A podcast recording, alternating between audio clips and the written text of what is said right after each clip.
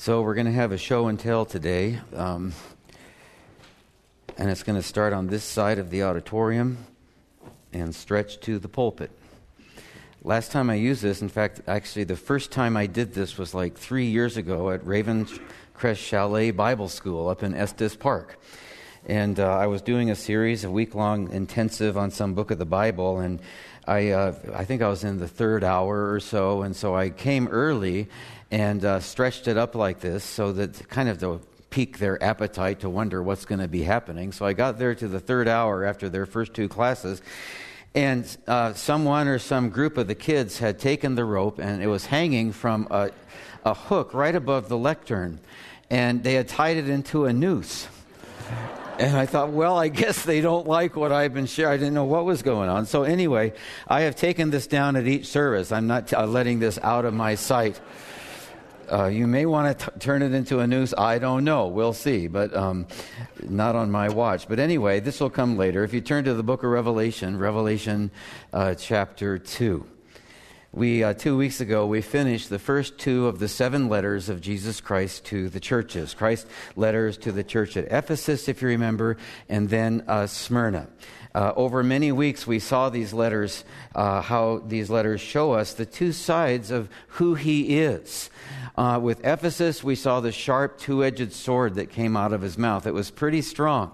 That's the side of truth. With Smyrna, we saw the side of love, of grace, with the suffering church, where he was like the balm of Gilead. And these are fundamental aspects of who he is. They come together perfectly in him in uh, any situation as a real uh, example uh, for us. Grace and truth under it all, according to John in John 1.14. Grace and truth were realized uh, in Christ Jesus. And so that's why we focused on these two churches. And now, starting last week, we're doing an overview of these two chapters um, before launching into Romans in a few weeks. Last week, we started to survey them, and we saw that Christ's uh, overall teaching here, the fundamental undergirding teaching really, counters our culture in a big way. It goes against the flow when it comes to a lot of things, including our desire for instant gratification. It really counters the culture. Now, it's not always good to go against the flow. You got to be careful when and how you do that. And uh, like the senior citizen, Julie uh, emailed this to me this week. I don't know where she found it. Who uh, was driving down I-25. I don't know if you have heard this one yet. Uh, his wife calls him and says, "Herman, I just heard the news. There's a car going the wrong way down I-25. Be careful." To which Herman says, "Heck, it's not just one car; it's hundreds of them." Careful how you go against the flow. So sometimes when you do it with the culture, it can feel like that. Like so much is coming at you, and it can be really hard. Last week we saw that in these two chapters, through these seven letters to the seven churches, Christ gives a Cliff Notes version of the Christian life that goes against the flow of standard United States of America Christianity. It counters a culture of instant gratification, where once you come to Christ, it's supposed to be happily ever after. I mean, isn't the life all about the pursuit of happiness? Isn't that what Christianity is supposed to be about? No, it's really the road less traveled. On the other hand, we saw that it is kind of instant gratification because, from an eternal perspective, all this is an instant. Two times in these, uh, in these three chapters, he says, Behold, I am coming quickly. And then at the end of Revelation, he says in the last chapter, Behold, twice again, Behold, I am coming quickly. It'll be all over like that. So I guess it is instant gratification, though it feels like an eternity in the, you know, in an instant, or it sure can. We saw that according to these two chapters, the Cliff Notes version of the Christian life is that it's a momentary life. Behold, I am coming quickly. It is a momentary life of labor in his power for an eternity of treasure uh, in his presence. It's all wrapped up, as we saw, at least a good part of it, in what he ended with uh, uh, each church with, and that is he who overcomes. He who overcomes. That's the summary of the Christian life. That's the labor I will give. In the afterlife, that's the treasure. Last time we focused on our labor. Point A in your notes.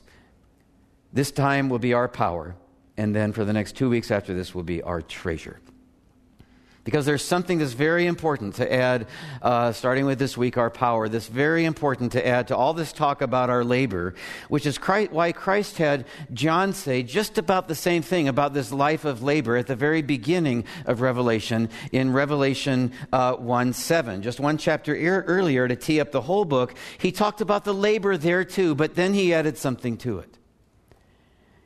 Christ inspired John to add one more thing, which is the most important of all. And so, at the very, very beginning of Revelation, Revelation 1 9, as we move from point A in your notes to point B, his power, John characterizes there the Christian life in the same way as Christ did. He did it from the get go, from the beginning of the book, so there'd be no mistake in what we're signing up for. In Revelation 1 9, where he introduced himself as our brother, he says, and fellow partaker. I'm a fellow partaker in something that's going to characterize your life, he says. I, John, your brother and fellow partaker, and just what is that? In the tribulation and kingdom and perseverance which are going to be in Jesus. What are you signing up for when you become a Christian? I, John, your brother and fellow partaker in the tribulation and kingdom and perseverance through it all that are in Jesus. He who overcomes, as Christ went on to say in the chapters 2 and 3. He's summing up the Christian life by saying that if you're really in Jesus, if you're really a Christian, a good part of your life is going to be three things tribulation, kingdom, perseverance. And the middle word is what John adds to the equation, to this idea of overcoming. Essentially, he adds Christ to the equation. He's saying, here's what's in Jesus. You're going to have to persevere through some tribulation. In many ways, it's going to be a life of labor. But at the heart of it all, amid the tribulation and perseverance, in fact, in the syntax, right in the middle of it, you get the kingdom.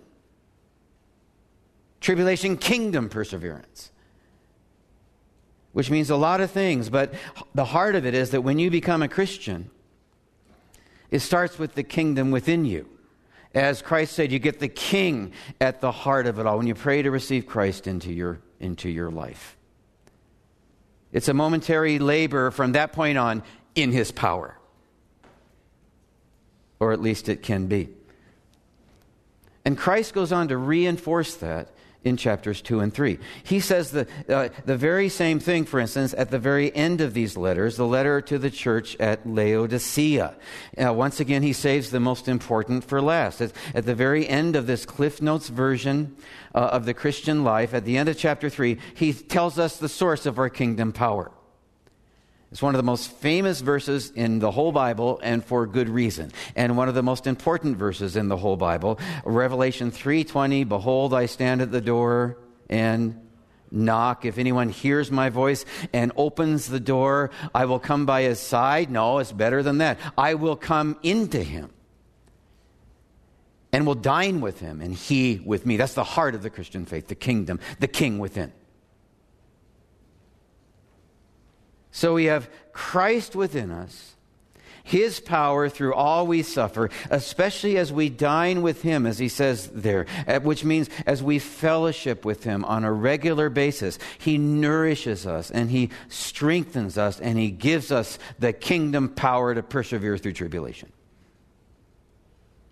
So much packed in here. But there's more when it comes to our inner power. It's like, Christ, like we just sang, Your kingdom is my home. I'm living in it. Why? I don't walk alone. I have Christ in me. But it's not just Revelation 1 7, kingdom, power, perseverance. It's not just Revelation 3 20, I'll be in you. That's what that kingdom means. It's in each and every one of these seven letters. This is so important that he reminds us in them because with each one of them, he ends by saying, He who has an ear, let him hear what the Spirit says to the churches. He who has an ear, let him hear what the Spirit says to the churches. Seven times he says that because this is so important. He's talking about the indwelling Holy Spirit here, without whom we'll never understand the truth. He's saying, he's saying, You thought this was me talking to you. Well, it's also the Spirit talking to him. This is what the Spirit is saying through me to the churches. Where I and the Spirit are one. These are my words, but also Him speaking from the inside out as I speak from the outside in. When I come into you to fellowship with you, He comes too. That He's how I come into you. And so listen to the Spirit who's in you. And what kind of Spirit is He? Well, in chapter 3, verse 1, in Christ's letter to the church at Sardis, he calls himself, he says, I am the one who has the seven spirits of God. That's who I bring with me. That's how Revelation refers to the Holy Spirit. Why the number seven? Well, it's the number of perfection, and we can't unpack it all, can't even begin to, even we spent years on it. But in this context, what it means is that he is perfect in power. In Revelation 4, throne room of heaven, it says, From the throne of God came lightning and rumblings and peals of thunder. And what could be more powerful than that? Well, John's description of all this power climaxes in the next sentence. And before the throne, he says, after he talks about lightning, rumbling, peals of thunder, before the throne were seven torches of fire, furnaces of fire, which are the seven spirits of God. Whoa. Lightning and rumblings and peals of thunder just set the stage for the torches of fire. We're talking power here. You never get to the bottom of the sevenfold perfection of the Holy Spirit, but the emphasis here is that He is indeed perfect in power. And so, not coincidentally, the Spirit is mentioned seven times with each of the seven letters because He's perfect in power. And so, Christ is sending us many signals here as to the source of our power. And it stands to reason that he would use this description with Sardis of all the churches, because that he's the one who has the seven spirits of God, because he goes on to say they're going to need to wake up. And you'll need the Spirit to do that and strengthen the things that remain, he says. So they needed the one who's perfect in power, sevenfold power. Which is why, of course, it says in Acts 8, it's not just them, it's us. You shall receive what? Power when the Holy Spirit comes upon you. It's all through these chapters, and there's more. Yes, it's a momentary life of labor, but it's in His power. Now, we experience His power in many ways as we start to get the cookies on a lower shelf. What does this mean in real life? And more often than not, as we've already seen, the stage is set in chapter 1 for all this. More often than not, it comes through our emptiness, through our brokenness. Just like John was broken, if you remember, at the end of chapter 1, slayed by Christ, the word of his mouth. And then he was empowered by Christ who touched him in his mercy to write this most powerful book in Scripture, the book of Revelation. Came through John's weakness. He was an elderly man by then. That's what tees up these seven letters in the chapter just before. Christ's power perfected in John's weakness. And now we're benefiting from that as we look at what he empowered him to write. We have these seven letters because God's power was perfected in John's weakness to write the book that we're now going through. And the same thing happens with us. It wasn't just John.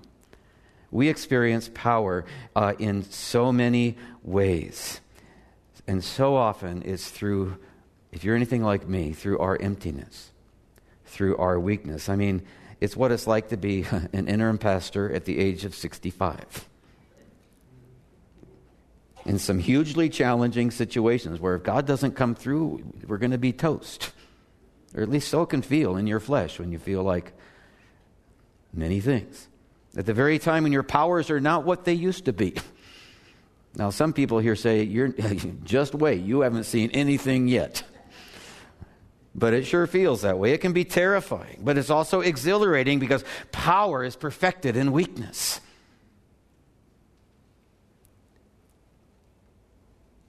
I want to be like Stan Black. How many of you were at his memorial service yesterday? Any of you? What a witness to power perfected till the end of your days. Or the Apostle John, who died in the saddle in his elderly years when he was weakest of all, and you get presto changeo, the book of Revelation. I want to be like that as I get to John's age. Some of you are doing that. You're putting yourself out there in your weakness. And I know many of you, and you've shared your story, and yet you're still out there. It's like we sang, He takes our failure, He takes our weakness, He sets our treasure in jars of clay. So take this heart, Lord, I'll be your vessel, the world to see your life in me. Broken jars of clay. So, how do you get in touch with that power in your weakness? Let's get the cookies on the lowest shelf with these seven spirits of power that come from Him. Well, first, you put yourself out there in your weakness, however He's calling you to do it. Listen to Him and do it. Whether with Angel House or House of Hope or however, wherever. And then you just need the presence of mind to call on Him in your weakness. Like Paul says uh, in Romans 10 call on the name of the Lord and you will be saved. And it's a global view of salvation there, not just from the penalty of sin, but from the power of sin through the King within, all through your Christian life. Just call on Him. It's so simple, but we so easily forget it. And how do you do that? Well, down south, in Houston, where Julie and I lived for 12 years back in the 80s, there's a man who's not well known up here. He's long since passed away. He wasn't even all that well known down there, but I loved his preaching. His name was Floyd Jones. He was a true Texan, West Texan accent and all. He told the story about a time when he called upon the name of the Lord and experienced his power. And today I'd like to tell it just like he did, down to the draw, because we're going to see that this is a there's a lesson even in his unpretentious accent that you don't need to be educated for this. As he put it, he heard a knock on the door, and there was my neighbor.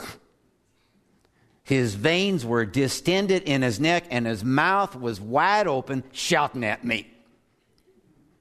It was open so wide I could hardly see my neighbor's eyeballs because my dog dug up his favorite shrub. Now, you know how it is. It's never just an ordinary, crummy, creepy old shrub that your dog digs up. Oh, no, it was the one his grandma sent from Australia. now, what am I going to do? I could say, I can't get mad. I can't lose my patience. Christians are patient, so I better stay patient. I'd like to punch him in the nose, but I'm hanging on for dear life because Christians are wise, and it would not be wise to punch him in the nose. But all that thinking's in the flesh. He said, if that's all you do, so what do you do? Well, you look at those veins on your neighbor's neck and, and you start praying. Oh, Lord, thank you. I used to be just like that. Thank you, Lord, that you've changed my life and I'm not like that anymore. Glory to God. And thank you that He's not hit me yet. And thank you that I'm not like that anymore because you're the real me and you're near me and you're in me and you're available whenever I call on you. Now, now, go to it, Lord.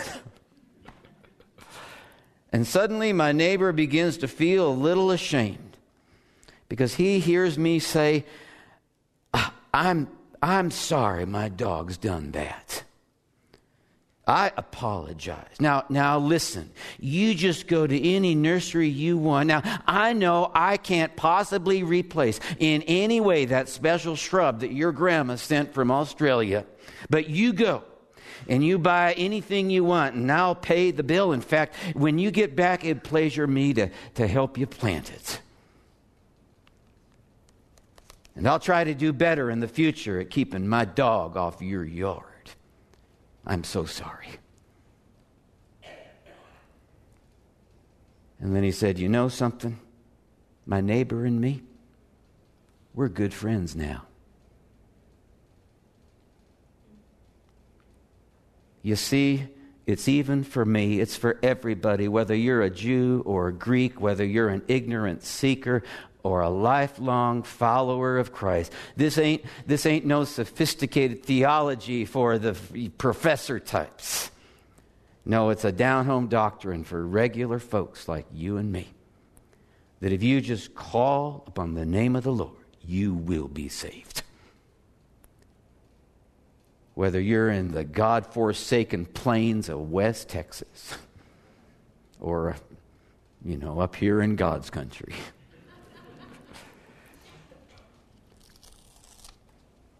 It's what Major Ian Thomas said. He wrote the book on this in the saving life of Christ.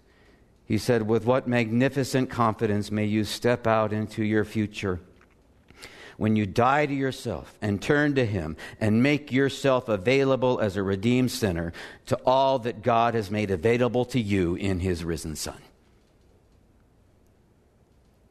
the heart of true Christianity because it's the tribulation and the kingdom, and most of all, the king within, and the perseverance which are in Jesus. Which leads us from point A in your notes, our labor, and point B, our power, to just touch a bit on our future. Because it's a momentary life of labor.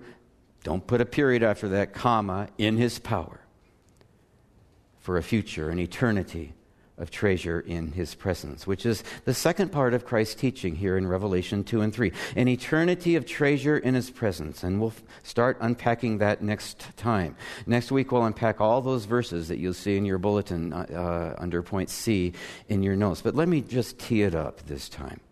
He's basically saying, Your overcoming labor in my power is producing somewhat something so much better than anything life has to offer.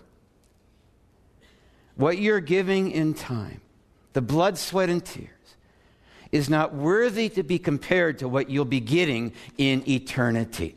He who overcomes, I will give. He who overcomes, I will give. And under it all, and through it all, and over it all, Christ is essentially saying this. He's, saying, he's asking a question What are you living for? What are you living for? For time or for eternity? It's like Francis Chan said. How many of, how many of you have heard of Francis, of Francis Chan? He, it was in a sermon that he wrote called, in fact, What Are You Living For? You could also title, title it, as we've mentioned before, Are You Putting Yourself Out There for the Sake of the Kingdom? And it goes like this it sums up the application of this Cliff Notes version of the Christian life. Really, it sums up the whole of Revelation. Imagine this rope. And imagine that it literally goes on forever, goes out the door up into heaven and stretches on for an eternity. Okay? Just imagine. And imagine that, that, that this, is, this is the timeline of your existence. You just exist forever. And you see this like two inch red part, th- this would represent your time on earth. It's just a couple of inches. You've got a few short years here on earth, and then you've got all eternity somewhere else. And what blows me away is that some people, all they think about is the red part. It's all they think about. They're consumed with this. And it's like, oh man, I can't wait until I'm, I get here to the last part. I'm going to work and work and work and save up and save up and save up until the last quarter of an inch, and then I'm going to live it up, and that's success.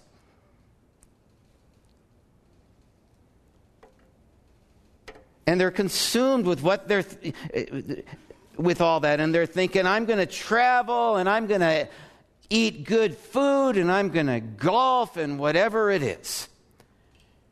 And I'm thinking, are you kidding me? What about that? What about that? Which is us in eternity by the power of the Spirit. Are you going for the gold? Is crazy to me because we're going to see that what I do during this little red part determines how I'm going to exist for millions and millions of years forever. And so, why would I spend this little red part trying to make myself as comfortable as possible, enjoying myself as much as is humanly possible? When Christ says, He who overcomes on earth, I'll give all these things in heaven, He's saying essentially, What are you living for?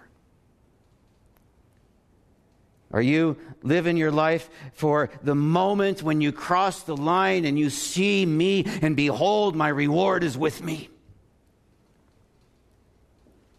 I don't know about you, but I, I want to be like that runner we saw up there last week, looking for the moment when I face God, going for the gold. And no matter how tough it gets, no matter how tired I get, no matter how overwhelming the overcoming battle becomes, I'm going to put myself out there. And so is Julie. That's why we're here. Because we don't get this chance again. We get one chance at this life on earth and, earth, and it could end at any moment for any of us. We get one chance at this, and it's all going to go quickly, and then comes eternity. I know it's tempting. I fall back into this as though this is at all on sometimes on a regular basis. It's tempting for all of us to get wrapped up in this. It's the harlot culture of the United States of America, where we're all consumers and it's all about what you consume and the, the pursuit of happiness, and it infects the church. Everyone, even many Christians, are living for the red part, and no one, few people, it seems like sometimes, are living for the millions and millions of years afterwards. It's just this crazy deception that comes over us all. And I'm not going to be fooled. Many are, more than they know. You know, they think these are supposed to be the golden years, the last quarter of an inch. When in fact, most people don't realize when they're younger that this last quarter of an inch, it's the red zone. It may start out golden, but it hardly ever ends that way, and it becomes red sooner than you might think. Just talk to some of our seniors. The mercy is that it gets, goes faster with each passing year, and I am convinced that is a mercy. Golden years, this is the, the zone of fire. When all the patterns you set up through the years will come to the test at the end.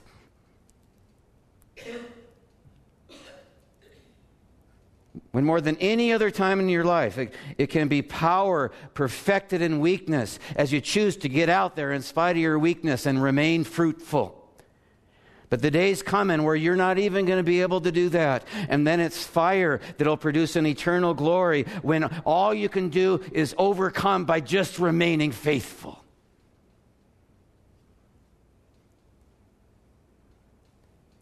That's okay because it's going from red to gold. The glimmer of that spirit up there that's in you now that's soaked with blood, sweat, and tears will become the splendor of the Spirit through you, then, thanks to those blood, sweat, and tears.